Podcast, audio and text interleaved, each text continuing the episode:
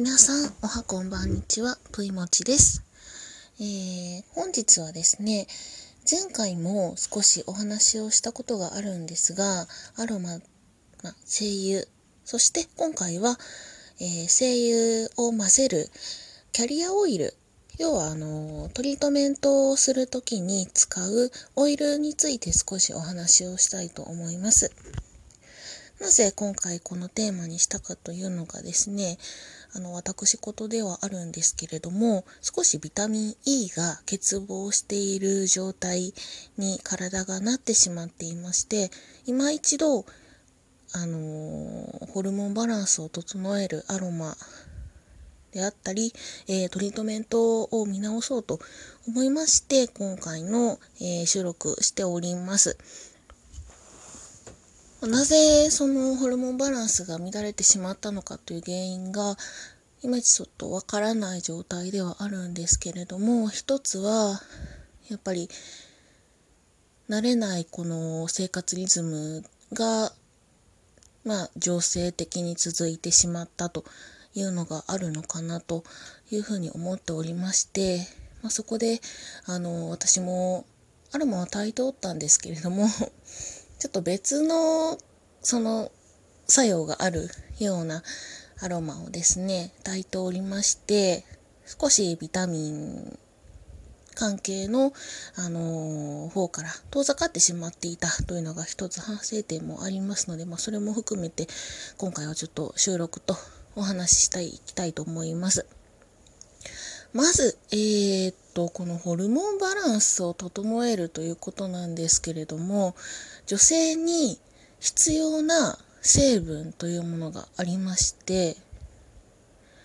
皆さん聞いたことがあると思います。ビタミン A、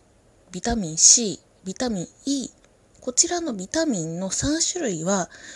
女性にとってとても大切な、えー、ビタミン要素となっております。これをまとめてビタミンエースというふうに、ま、呼ばれたりもします。これはどういうふうにそれぞれのビタミンが作用するのかというところからまず話をしていきますと、ビタミン A はお肌の健康を維持するという役目を担っています。主に含まれるものとして食べ物の中ではレバー、うなぎ、卵、チーズや人参といった乳製品や緑黄色野菜に入っております。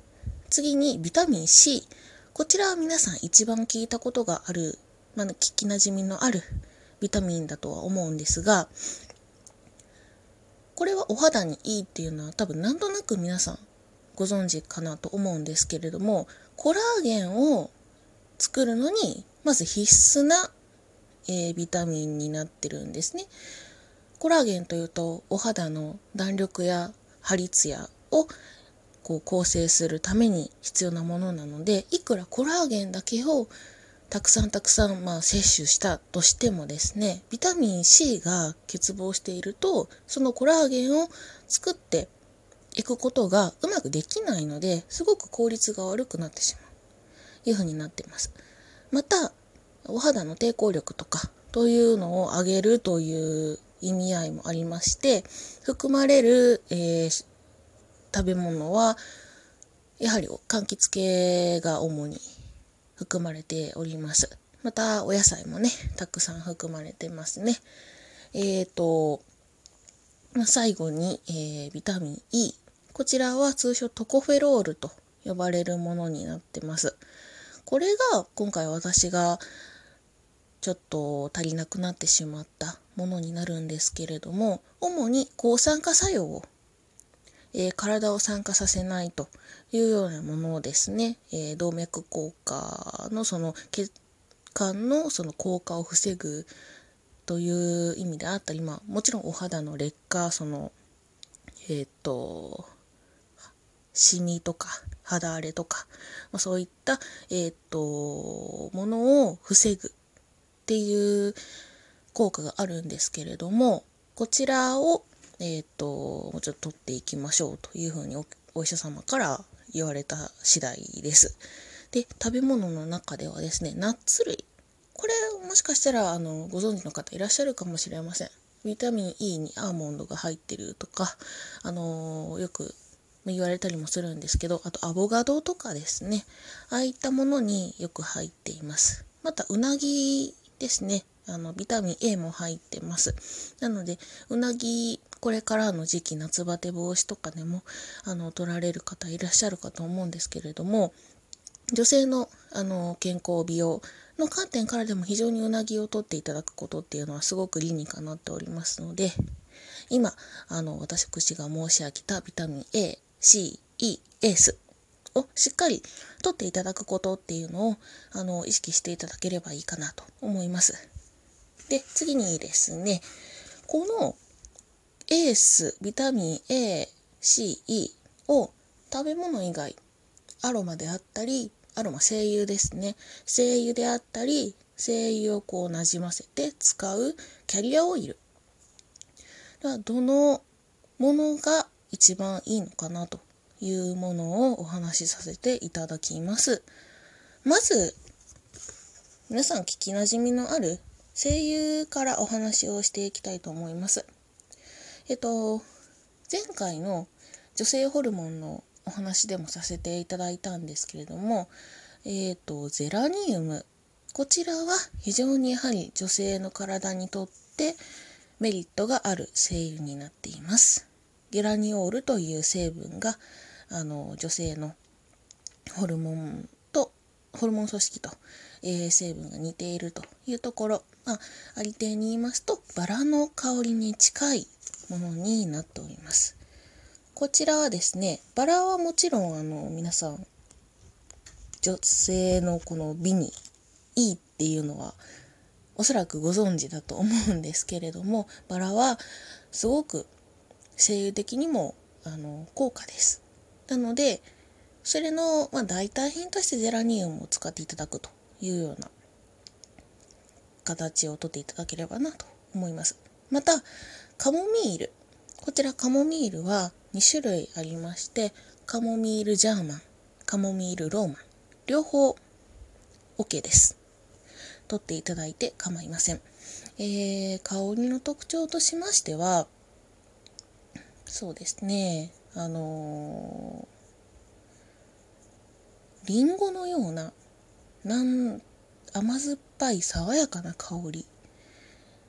がしますね。えっと入浴剤でも、まあ、結構使われたりもするのでご存知の方いらっしゃるかと思うんですけれども小さい可愛らしいお花